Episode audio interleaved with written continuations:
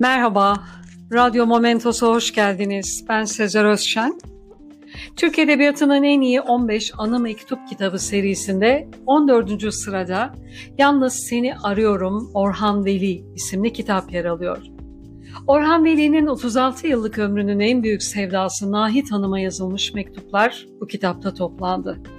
Kitap 2014 yılında Yapı Kredi Yayınları tarafından yayınlanmış ve 170 sayfa içermektedir. Şairin aşk hayatı ve sanatıyla olan mücadelelerini dokunaklı bir şekilde belgeliyor.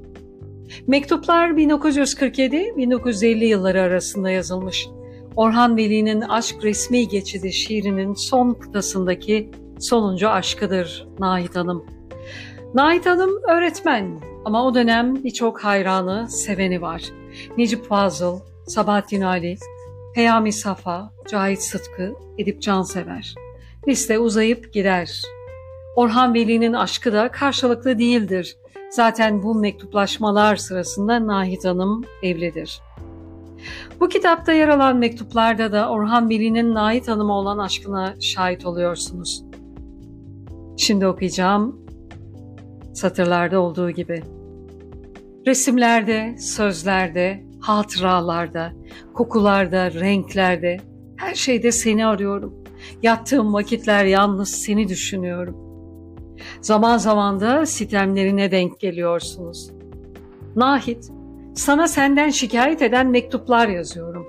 Senin beni ikna etmen icap ederken kabahatli mevkiine ben düşüyorum. En sonunda da benim özür dilemem lazım geliyor. Kitaptan kısa bir paragraf seslendiriyorum. Nahit, bir haftadan fazla oluyor sana bir mektup yazmıştım. Bugüne kadar cevap alacağımı umuyordum. Yoksa bana susarak mı mukabele ediyorsun? Böyleyse müteessir olacağım. Çünkü senin mektuplarına ne kadar ihtiyacım olduğunu zannederim söylemiştim. Bu mektubumu aldığın vakit her halde cevap ver Nahit.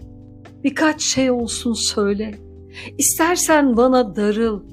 Eskisi gibi sitemlerde bulun. Sesini duymuş gibi olayım. Senden cevap almadıkça hiçbir şey yazmayacağım. Daha doğrusu yazamayacağım.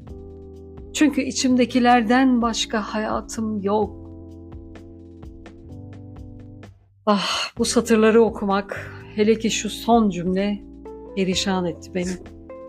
Erken bir vakitte yitip giden şairin hayatını, duygularını anlatan şiirlere, bu mektuplara sığdı kısacık yaşamı sadece. Ruhu huzurla ışıklarda uyusun. Dinlediğiniz için teşekkürler. Hoşça kalın. Radyo Momentos'la kalın.